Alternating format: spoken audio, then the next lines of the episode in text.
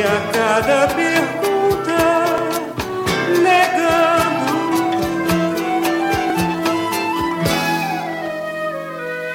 Cari ascoltatori, bentornati a questo nuovo appuntamento con l'informazione, la cultura e la musica direttamente dall'America Latina. In questa puntata che sarà dedicata, non a caso, abbiamo scelto la musica brasiliana al Brasile. Il motivo sicuramente non è molto gioioso perché è la riconferma del presidente che c'è in carica adesso in Brasilia. E mi sto riferendo a un signore come Bolsonaro che ha, si è dato il lusso di rivendicare quello che era successo il 31 marzo del 1964, ovvero quando ci fu il colpo di Stato che durò fino al 1980.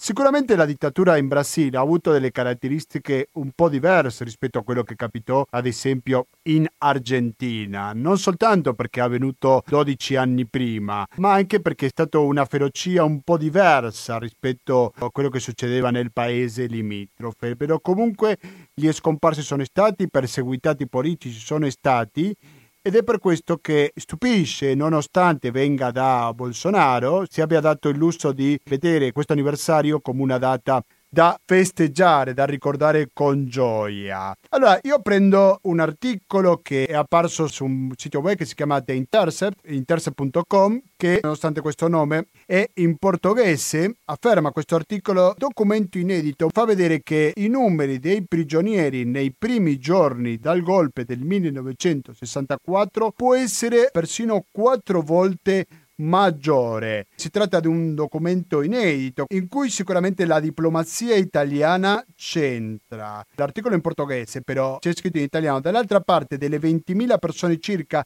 arrestate nei primi giorni della rivoluzione, sembra che soltanto 1000-1500 si trovino ancora in carcere in attesa di giudizio. Non si può chiudere essere certi che le persone in questione, anche se arrestate in un primo momento, siano tuttora detenute. Poi andremo a capire un po' meglio questo testo perché in questa edizione di Latinoamericano saremo in contatto con una delle due autrici di questo articolo che è apparso il 30 marzo di quest'anno. Il suo nome è Janaina Cesar che lo ha scritto a quattro mani con Caroline Cavassa. Quindi questi sono le autrici di questo articolo in cui approfondiremo perché come dire, sono argomenti che riguardano la storia del Brasile, la storia importantissima direi del Brasile, però che è tutt'altro che una cosa soltanto del passato. E quello che dicevamo prima dell'attuale presidente del Brasile un po' riconferma l'attualità di questi argomenti. Quindi in questa trasmissione latinoamericana faremo una miscela fra storia e attualità, ma di pubblicità non sentiremo nulla e il popolo vuole sapere perché. La risposta è il numero di conto corrente che è il 120 82 301 intestato a Cooperativa Informazione Cultura via Antonio da Tempo numero 2 il KP 35 131 Padova. Oggi sta piovendo, forse pioverà pure domani, però Comunque questo non è minimamente un problema per contribuire con Radio Cooperativa perché avete anche il RID bancario eppure il pago elettronico. Quindi chiunque abbia un computer a casa collegato con internet può sempre contribuire con Radio Cooperativa. E abbiamo anche un sito Facebook, il latinoamericano, quindi cercateci su Facebook il sito di questa trasmissione radiofonica che vi accompagna dal primo dicembre 2005 ed è per questo che siamo oggi arrivati alla puntata 668.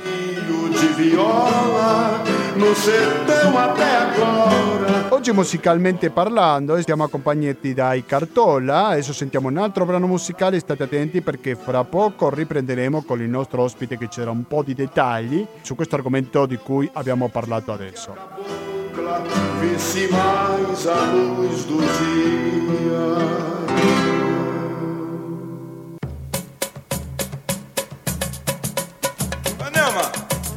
Essa história de Brasil Terra Dourada, de Cartola e Artuzinho? Essa história até que é engraçada. Foi um concurso no Teatro Fênix e eles foram disputar para saber quem fazia um samba sobre o Brasil melhor. Então eles disputaram e tiraram em segundo lugar. Mas antes vocês tinham alugado terno no brechó para poder fazer a festa. Compatriotas, havia sim muito medo no ar. Greve nas fábricas, insegurança em todos os lugares. Foi aí que, conclamado por jornais, rádios, TVs e principalmente pelo povo na rua, povo de verdade, pais, mães, igreja, que o Brasil lembra possuía um exército nacional e apelou a ele. Foi só aí que a escuridão, graças a Deus, foi passando, passando e fez-se a luz. A bandeira verde e amarela voltou a tremular e o medo deu lugar a fiança no futuro. Quello che stiamo sentendo adesso è uno spot pubblicitario che rivendica quello che capitò nel 1964, è stato un attore contrattato dal governo in cui dice l'esercito ci ha salvato, l'esercito ci ha salvato, lo dice due volte. Non c'è modo di negarlo, non si può cambiare la storia. Così dice questo spot che è stato messo in onda dalla TV pubblica. Quindi una situazione che sicuramente è molto preoccupante perché non è altro che una rivendicazione che è successo con la dittatura militare. Per parlare su questo è che siamo adesso in contatto con Gianaina Cesare, alla quale saluto e benvenuto a Radio Cooperativa. Pronto Gianaina?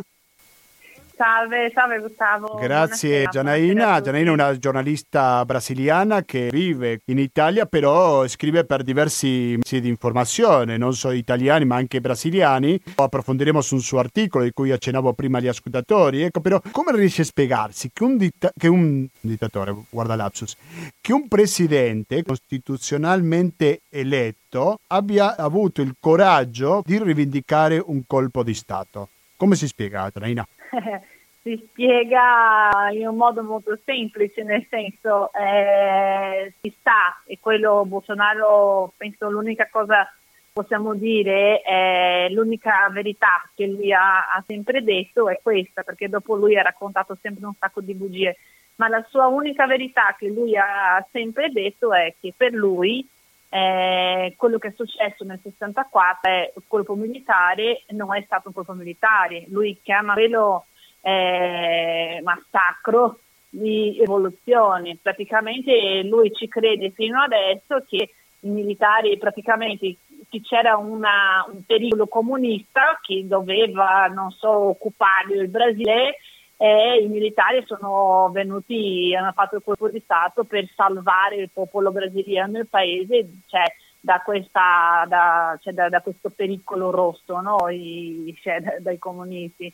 Però cioè, non, non, è, non, è, vero, non c'era nessun pericolo comunista eh, nel, nel, nel paese in quell'epoca là. Hanno destituito un presidente che era Jean Goulart, che c'era lui aveva eh, dire, eh, un grandissimo consenso, eh, come dire, una valutazione positiva anche dalla, dalla, popolazione, perché stava mettendo effettivamente, provando a fare delle riforme sociali, ma chiamarlo comunista c'è, una, c'è un abisso lì in mezzo, eh, ma poi era un po' la, come dire, era, erano gli anni della guerra fredda, no? E allora, eh, come dire, la, gli Stati Uniti che sono stati come dire il, il, la mano eh, chi ha messo eh, come mi piace sempre dire no? la mano chi ha mosso i burattini perché poi alla fine questi militari non sono stati altri che i burattini degli Stati Uniti che hanno giocato come ben volevano no? non solo influenzando il colpo militare in Brasile, ma come in tutti gli altri paesi nel Sud America e sono stati anche loro dietro alla concretizzazione dopo del Plan Condor, no? Sì, sì e... era questa, questa, scusami che spiego prego, prego. cos'era il Plan Condor, era una rete di collaborazione, scambio di informazioni tra le agenzie di intelligenza di queste, eh, di, cioè di, di queste dittature del Sud America, Brasile, eh, Cile, Argentina, Uruguay, eh, Bolivia e adesso so mi sfugge qualcosa Paraguay. Eh, non solo scambiavano informazioni, ma scambiavano anche prigionieri. Un paese poteva, cioè i servizi di intelligenza di un paese andava dentro l'altro paese per eh, recuperare i prigionieri, cioè era una cosa assolutamente è mostruosa. Eh, in Argentina quanti desaparecidos ci sono stati, ci sono anche in Uruguay, anche in Brasile, in un numero diciamo minore di quelli dell'Argentina, però ci sono, ci, e, e non è ehm, come dire, sono i fatti concreti, no? non c'è come negare le storie, non c'è. Eh, e questo che Bolsonaro ha, cioè, questo revisionismo che vogliono fare nella storia del paese è una cosa mostruosa, è proprio è la, è la politica della negazione, no? E, e tanto è che eh, c'è il ministro della, della, dell'istruzione brasiliano, eh, Vasquez, eh, adesso mi sfugge il nome, aspetta qua che mi... Riccardo, non è Vasquez, è mm, Vélez, Riccardo Vélez, lui tra l'altro è un colombiano naturalizzato brasiliano, no? Eh, lui è uno praticamente, diciamo, un, un seguace, un, si dice pupillo in italiano, non so se Sì, no, un seguace, si capisce. Eh, sì, sì, ecco, di una, diciamo, una, un filosofo, se possiamo dire così, dell'estrema destra brasiliana che si chiama Olavo di Carvalho, è diciamo, la mente un po' dietro anche a questo governo di Bolsonaro. E eh, lui è uscito fuori questa settimana eh, con una frase assurda che i libri eh, scolari, cioè i libri in, cui si studia la storia, sarebbero stati riscritti, ma partendo da questa visione che loro vogliono far capire, cioè vogliono, vogliono imporre a, a, alla gente, questa, questo, questa visione storta, no? la visione dai militari su quello che è stato il colpo di Stato. Cioè loro vogliono cancellare la storia ma partendo dai libri, dai libri di storia. Ma stiamo scherzando, cioè, è, è, è, siamo arrivati a, a, a, una situazione veramente drammatica in Brasile. Sì, un negazionismo possiamo chiamarlo. Assolutamente sì, assolutamente sì. Eh.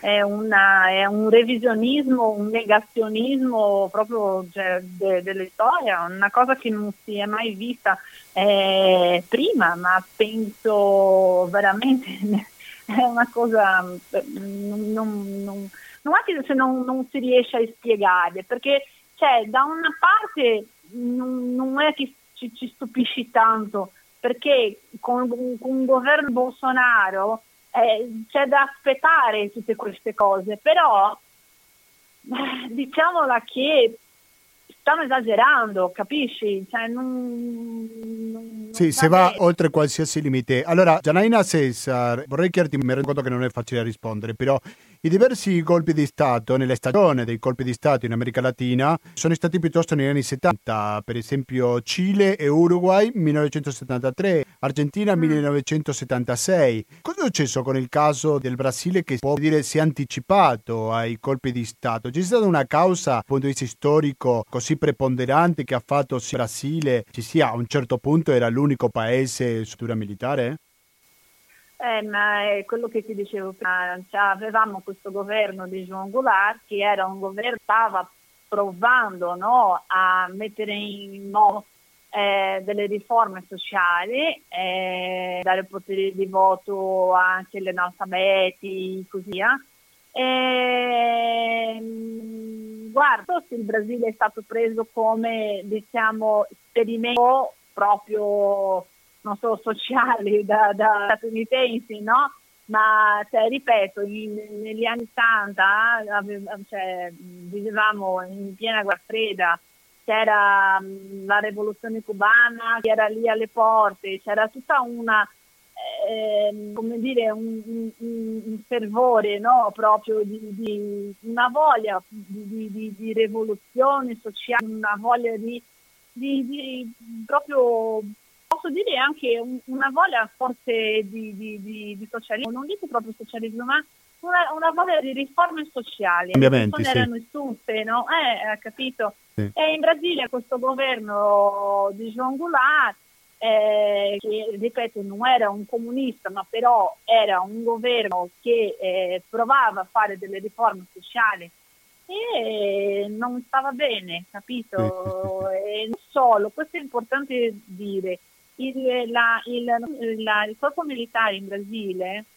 non è stato provare, ma c'è stata anche una classe, come dire, la, la borghesia brasiliana ha pienamente aiutato eh, questi militari a, a, a fare il colpo di Stato, è stato appoggiato da questa, da questa, da questa classe, classe media borghesa, eh, principalmente nei centri diciamo, economici, no? Brasile, Rio e San Paolo, capisci il discorso? Sì, sì. Sì, uno sguardo sicuramente superficiale da parte mia, non posso smettere di rapportarlo con quello che è successo con altri paesi della zona, perché anche in Argentina Certo. molte volte si diceva golpe militare, golpe militare, e a un certo punto qualche anno fa si è iniziato a dire golpe civico-militare, perché l'intervento dei grandi imprenditori sicuramente è uscito un Esatto. po' alla luce, è stato un po' evidente. E continuando con il Esatto. parallelismo possiamo fare il confronto fra Goulart e Allende, perché Salvador Allende provava a fare delle riforme che queste erano un po' diverse rispetto al caso cubano, perché non prevedeva la via Esatto. rivoluzionaria, si votava, Esatto, perché esatto. prima Fidel Castro assunse potere attraverso la violenza, la rivoluzione, tutto quanto, mentre che nel caso cileno non potevano dire questo perché la via è stata completamente istituzionale, pacifica, Esatto. tranquilla e così via. Forse si può fare un parallelismo, ma questo magari in materia tu me lo potrai dire meglio, Gianaina, o anche qualche storico fra il caso Goulart e quello di Allende. Un'altra cosa che non possiamo dimenticarci è che quello di Bolsonaro ci può stupire più di tanto se teniamo in conto che anche quando era parlamentare Bolsonaro ha difeso in diverse occasioni l'atteggiamento da parte della dittatura, giusto Ma sì, Gianaina? ma, ma- ma- ma certo, un fatto più diciamo, polemico, ma io direi anche eclatante, stato nella, nella votazione dell'impeachment del presidente Dilma Rousseff, no? Cioè, che quando lui è andato a esprimere il suo voto, ha- ma pensa che, che, che, che un uomo orribile ha, ha- ha- ha, come dire, ha, mm, ha- o- come dire, ha fatto un omaggio a Ustra. Ustra era un colonnello che era un torturatore eh, in Brasile, cioè, eh, e la Dilma è stata torturata, la Dilma è stata, mm, era, è stata una prigioniera politica, no?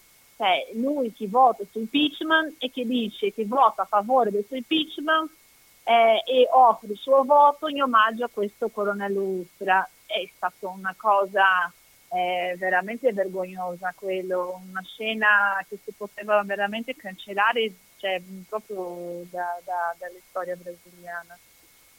Eh sì. E, eh, sì, e lui, ripeto, lui non ha mai, mai negato, anzi lui, anzi, lui dice sempre che quello che è successo in Brasile non è, non è stato un colpo, ma i militari hanno salvato il paese e così via. Tanto è che adesso il 31, no? Lui voleva, è venuto fuori con una storia pazzesca perché voleva eh, commemorare, festeggiare no? Eh, gli anni della, come lui dice, rivoluzione, cioè di questo colpo militare. E la gente non ci credeva, diceva ma com'è possibile oh, sì, di fare una roba del genere? Poi c'è stato un, un procuratore che ha vietato che questa commemorazione fosse fatta, però un altro procuratore, che adesso non chiedermi di quale procura era perché non, non saprei dirti, un altro procuratore ha concesso una liminare proprio venerdì sera della settimana scorsa dicendo che era possibile sì fare questa commemorazione. E poi ci sono i, eh, i video di lui in Brasilia che c'è eh, con i suoi seguaci che fa una, so, un piccolo discorso là e comunque cioè, alla fine lui è riuscito a fare quello che voleva, cioè festeggiare i- i- cioè, la- la- la- il corpo militare. Ma cioè, guarda, mh, quando, eh, quando Bolsonaro è stato eletto, noi abbiamo parlato eh, proprio a ridosso della sua elezione.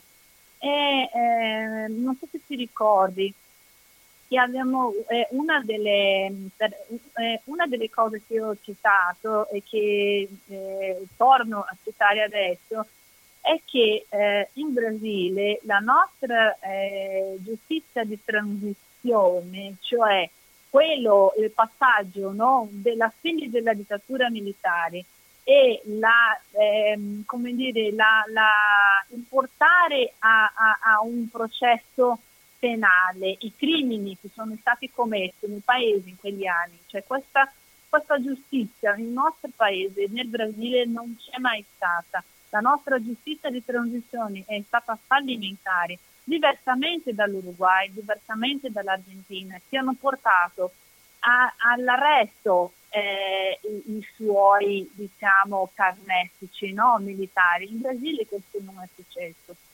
C'è ancora, abbiamo ancora la legge dell'amnistia. E non è che i procuratori non provano, cioè non guarda che ci sono state più di 30 richieste, cioè di, di, di denunce che sono state fatte negli anni, però si fermano, sono tutte quando arrivano la denuncia viene fatta e arriva il Supremo e il Supremo blocca tutto, il Supremo Tribunale Federale, perché c'è la legge dell'amnistia che vieta che qualsiasi eh, diciamo, crimini commessi in quell'epoca, in quegli anni eh, del terrore vengano, vengano eh, processati. No? Eh, e, e, penso che eh, proprio per quello noi non abbiamo una memoria, una memoria storica di quello che è successo e per quello abbiamo permesso che un tipo come Bolsonaro eh, riuscissi eh, ad arrivare alla presidenza del paese. Eh, una, un, una, persona del genere, io posso ingannarmi, no? ma penso in Argentina non sarebbe mai eletta, neanche in Uruguay, neanche in Cile, perché sono paesi che hanno fatto, stanno facendo giustizia, no? non sono fermi come il Brasile. Sì, c'è una giustizia mancata, possiamo dire, in Brasile, a differenza di quello che è successo in particolare in Argentina, direi, no?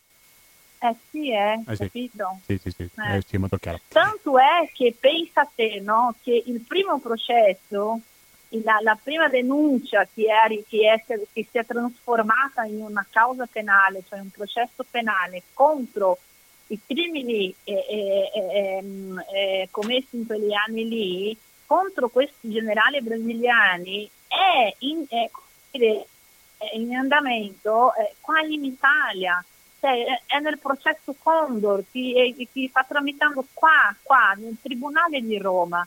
Ma, cioè, dobbiamo andare oltre, dobbiamo andare fuori il Brasile per giudicare le persone, cioè i brasiliani per quegli reati lì. Una cosa che riguarda sicuramente l'Italia è un articolo che tu hai pubblicato tre giorni fa soltanto, che riguarda la diplomazia italiana in Brasile. Prima lo raccontavo ai nostri ascoltatori che il titolo dice documento inedito fa vedere che il numero di prigionieri nei primi giorni dopo il colpo di Stato del 64 è stato quattro volte maggiore di quello che si pensava. E in questo articolo rimane molto in evidenza un documento che non è scritto in portoghese, bensì in italiano, dall'Ambasciata esatto. d'Italia. Prima di farti parlare, Janaina Cesar, chiunque vada alla pagina Facebook di Latinoamericano, l'ho pubblicato lì, quindi qualsiasi ascoltatore può visitare il sito del Latinoamericano può trovare questo articolo. Prego, Janaina, ti sentiamo. Ecco.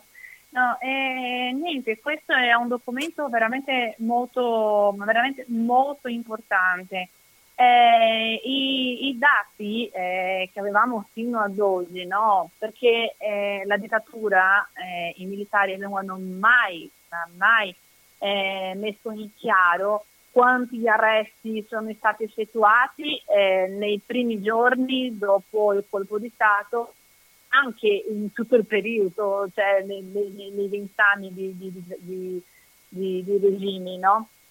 E allora l'unico documento che si, si, si sapeva, che, che, informava, che dava dei numeri, eh, ma anche lì sono sempre supposizioni, no? perché giustamente non, non esiste un numero ufficiale, però c'era questo documento dall'ambasciata eh, degli Stati Uniti che diceva che i numeri degli arresti effettuati alcuni giorni dopo eh, il colpo di Stato erano circa 5.000.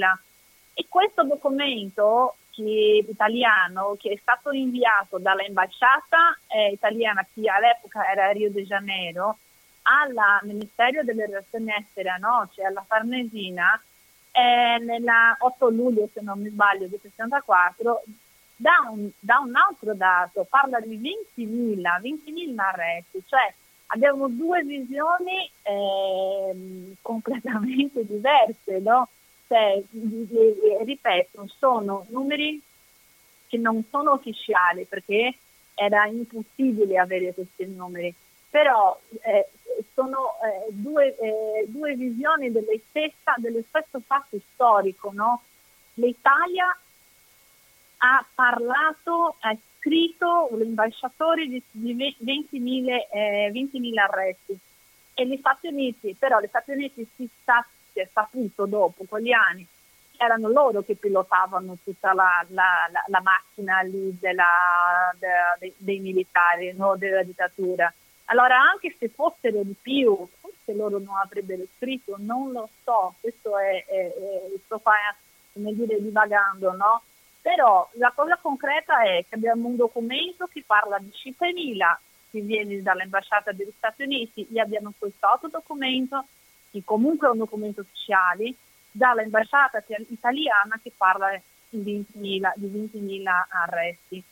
Eh, non sono dati da sottovalutare perché appunto sono dati ufficiali eh, e, e, questo ci fa avere anche, ehm, come posso dirti, eh, ci fa aprire no, proprio una, una eh, eh, eh, tante domande che, che, che, che, vengono fuori dopo questo documento no? e anche una richiesta, una richiesta che c'è sempre stata che gli archivi di, cioè, di, quegli anni in Brasile vengono effettivamente aperti perché non, non, non sono stati aperti gli, cioè, ehm, gli archivi più importanti, diciamo così. I militari hanno aperto alcuni che hanno fatto anche con, con chi eh, la Commissione della Verità, che c'è stata una commissione d'inchiesta per la verità che ha indagato sui crimini commessi in quella epoca lì della dittatura, però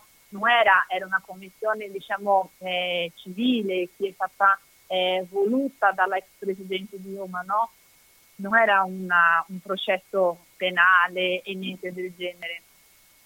E già da, da, quello poco che, che, che, si è riuscito a, a, ad accedere no, di quelle documentazioni, perché tanta cosa è anche stata distrutta, ma da quello poco che si è riuscito ad accedere sono venute fuori cioè, tanti casi, no? Figurati su tutta la documentazione che l'esercito è, è ancora tiene lì sotto controllo loro, sotto il divieto di accesso è veramente eh, eh, eh, abbiamo bisogno della verità, abbiamo bisogno di, di, di, di come dire,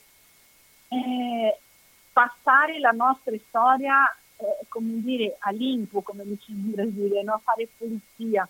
Dobbiamo, abbiamo bisogno di questo, proprio perché un domani un altro Bolsonaro non torni a governare il paese. Eh sì. Eh sì, sicuramente. Possiamo approfondire su questo discorso del coinvolgimento o del rapporto dell'Italia con la dittatura brasiliana? E anche delle aziende che erano presenti ah, allora sì, italiane in Brasile? Assolut- sì, assolutamente sì. Cioè, diciamo, all'epoca proprio della, del colpo di Stato e dei militari, non so dirti quali aziende ce n'erano in Brasile, ma una delle, eh, diciamo, delle, delle, delle, verità che sono venute fuori proprio durante la Commissione per la verità in Brasile è che circa, circa 80 eh, aziende eh, nazionali comprese avevano collaborato con la, la, con la dittatura. Ma in ogni modo, la, eh, la Volkswagen addirittura eh, è stata, eh, dopo che la commissione è finita, è stata denunciata in Brasile, c'è un processo, è sotto processo per crimini contro l'umanità in Brasile. E, ehm, dopo che la commissione è stata diciamo, conclusa, eh, io e altri colleghi, eh, anche sempre lì per Intercepti, abbiamo iniziato a indagare eh, una supposta, perché per noi era ancora una supposta, collaborazione della Fiat, perché la Fiat non era in questa lista delle 80 aziende che avevano collaborato con la dittatura. Però la, Fiat, la fabbrica, la Fiat ha aperto la fabbrica in Brasile nel 74, cioè loro sono arrivati in pieno regime e cioè, era impossibile che anche loro non fossero coinvolti, eh, coinvolti in alcun modo con, con, tutto questo che è successo, no?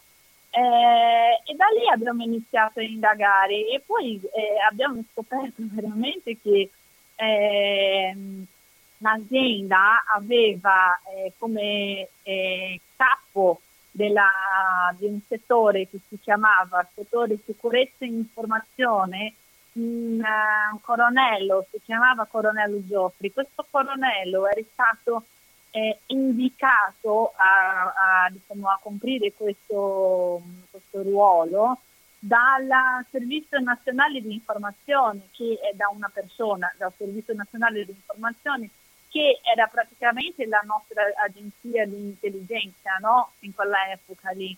E questo colonnello Giostre teneva eh, come dire, una um, strettissima collaborazione con la, il, il, la, polizia politica brasiliana, cioè di Minas Gerais in quella epoca lì. Eh, ce n'erano delle agenti della polizia politica infiltrati che venivano dentro la fabbrica eh, per vigiare i lavoratori, quelli che erano come dire, più eh, legati ai sindacati, no? E da lì è uscito, abbiamo indagato per più di un anno su questa storia del coinvolgimento della Fiat con la dittatura e alla fine è venuto fuori che veramente l'azienda, anche la, la, la Fiat aveva collaborato con, con, con il regime no? Sì, in effetti e... si vede che diverse aziende automotrici, ma non soltanto, ma stiamo parlando delle grandi aziende, esatto. si era esatto. creato come una specie di lista nera in cui gli imprenditori denunciavano chi fra i loro lavoratori aveva certa attività sindacale, no? Quindi per, un po' eh, per sì. collegarci a quello che dicevamo prima, che la dittatura è stato civico-militare, non soltanto militare. Esatto, Prego. esatto, sì, sì, sì, appunto, se tu appartenevi a un sindacato venivi licenziato perché poi anche questo era una forma anche diciamo di, per, di eh, perse, si dice una, sì, di persecuzione. Eh sì, della, de, de, de, dell'operaio, no? Perché allora siccome quello era magari legato al sindacato, non potevano licenziarlo perché era un, un appartenente al sindacato, però trovavano delle scuse chi magari aveva rubato qualcosa che non era vero e alla fine mandavano via questa persona che andava a finire in una lista nera e dopo non trovava più lavoro. Eh, questo è veramente successo, no? E, sì. guarda, tra l'altro era, è, è, stato questo lavoro proprio della Fiat e, e, mi, mi, ha sorpreso anche perché era come se l'azienda avesse come dire, portato in Brasile un schema di spionaggio che effettivamente aveva già fatto e svolto qua in Italia, no? E c'è stato anche un processo qua in Italia che tanta gente non lo sa perché è successo negli anni 70 ma c'è stato un processo che si chiamava anche le schedature Fiat, che dopo eh, ci sono stati dei libri anche, tanti articoli pubblicati cioè, proprio in quell'epoca là, no? E si, si è scoperto una, un PM italiano, procuratore eh, Guarignello di Torino, è scoperto praticamente un archivio di 300.000 schede di lavoratori dell'azienda, parlo dell'azienda Fiat a Torino negli anni 70, no? praticamente l'azienda, la, la, la, Fiat a Torino aveva indagato non solo i lavoratori ma anche quelli che facevano domande per lavorare nella, cioè, ne, nella fabbrica, no? Allora indagavano non, come dire, eh, non era una scheda tipo ah ma questo appartieni alla democrazia cristiana o al partito comunista, no, indagavano eh, la chiesa che questo tipo frequentava, che questo operaio frequentava, il padre, cioè il prete della chiesa, sì, era un prete diciamo eh, più legato alla, non so, teologia della liberazione o... Eh, era una cosa ma veramente mostruosa e, e, e, e la Spezia ha fatto questo per vent'anni qua in Italia, ti rendi conto? È, è pazzesco, guarda. Sì, quindi si sapeva molto bene quello che stava succedendo in Brasile e non solo, aggiungerei io, anche qua in Italia e questo non veniva Eh. dato a conoscere sicuramente. Eh, eh, eh, assolutamente, capito? Ah, sì. Eh, eh.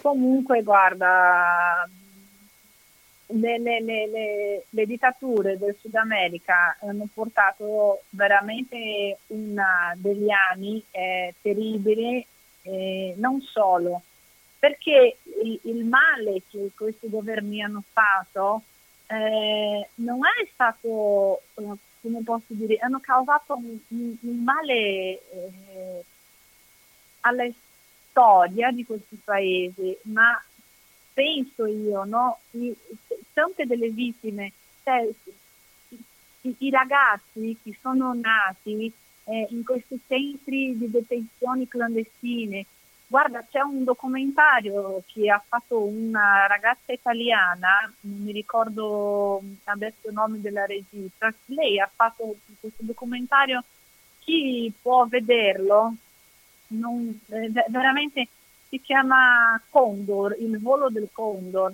Eh, lei ha, ha registrato tutte le udienze del processo quando era in primo grado di giudizio, no? Che tra l'altro la sentenza della- de- del processo Condor è arrivata nel 2017, eh, 17 gennaio 2017 e ha condannato otto eh, degli imputati al carcere a vita, no? Però... eh, In contumacia, ha- giusto? eh, sì, in contumacia, assolutamente sì. Anzi, l'unico che è stato processato, però non è stato condannato in, in primo grado, è, è un uruguaio, un uruguaiano. Troccoli. chiama- Esatto, esattamente, Troccoli, che abita qua in Italia. Lui era ricercato in Uruguay, scappato via perché c'era la cittadinanza, c'è no? la cittadinanza italiana, pensando di eh, fare la bella vita qua, alla fine è finito sotto processo eh, per i suoi crimini no? commessi in Uruguay. Mm. Eh, però la Corte eh, la- della prima istanza eh, ha- non, non hanno, cioè, non hanno, eh, come dire, ehm,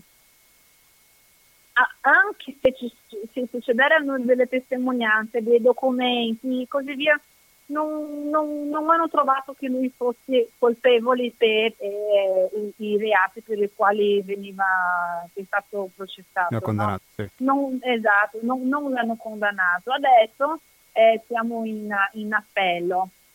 Anzi, la, la- la sentenza dell'appello deve uscire adesso a luglio, se non mi sbaglio 8 luglio, se non, se non mi, Ah. mi falla la memoria. Ti ringrazio per la segnalazione perché magari saremo più attenti man mano ci avviciniamo a questa data. Ne Guarda, daremo conto agli ascoltatori. Sì, sì, ma veramente secondo me è molto importante. L'avvocatura del Stato, eh, l'avvocato mh, Luca Ventrella, ha fatto una ringa nella, nell'udienza, nell'ultima udienza che è stata praticamente due settimane fa.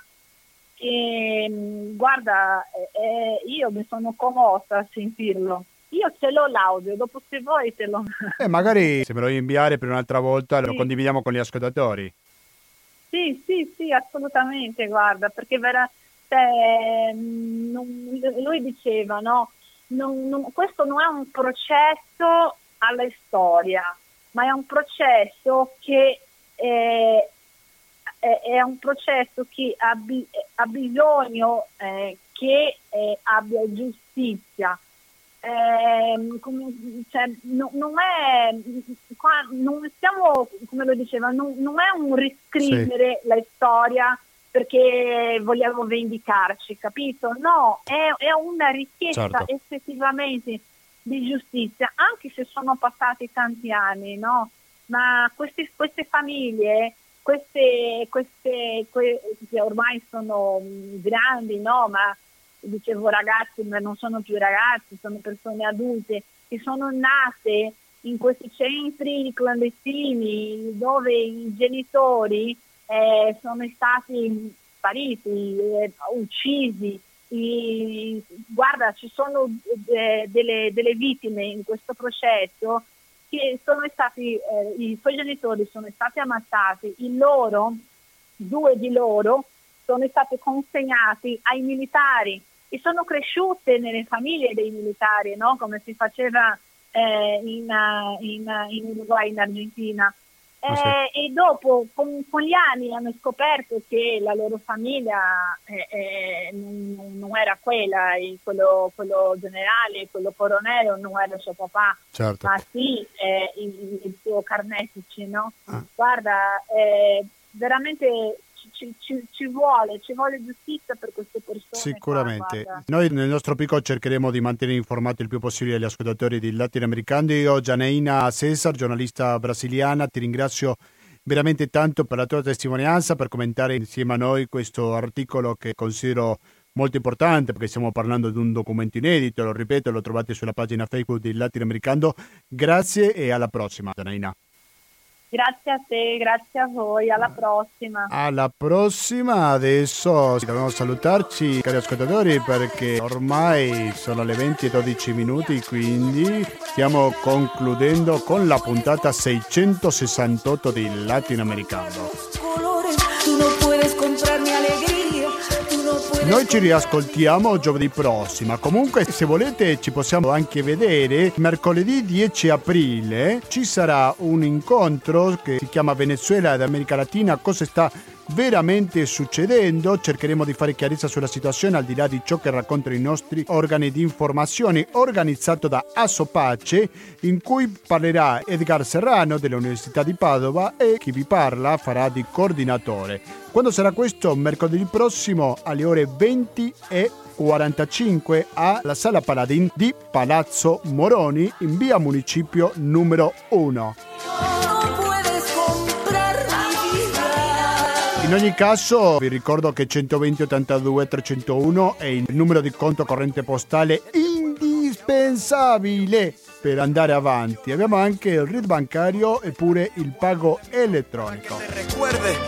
Recuerde de mi apellido, la operación. Se volete dire qualcosa positivo o negativo che sia, vi prego di scriverci a quale mail latinoamericando gmail.com ancora latinoamericando gmail.com mettete mi piace la pagina Facebook di Latinoamericando. Mi raccomando, continuate l'ascolto a Radio Cooperativa perché fra poco sentiremo una nuova edizione di Io mi racconto che andrà avanti fino alle 21.50 e poi dalle ore 22 fino alla mezzanotte e mezza sarà il momento di ascoltare Stasera si balla. Se dico Stasera si balla dico Renzo, se dico Renzo dico garanzia di buona compagnia. Da Gustavo Claros, grazie e alla prossima.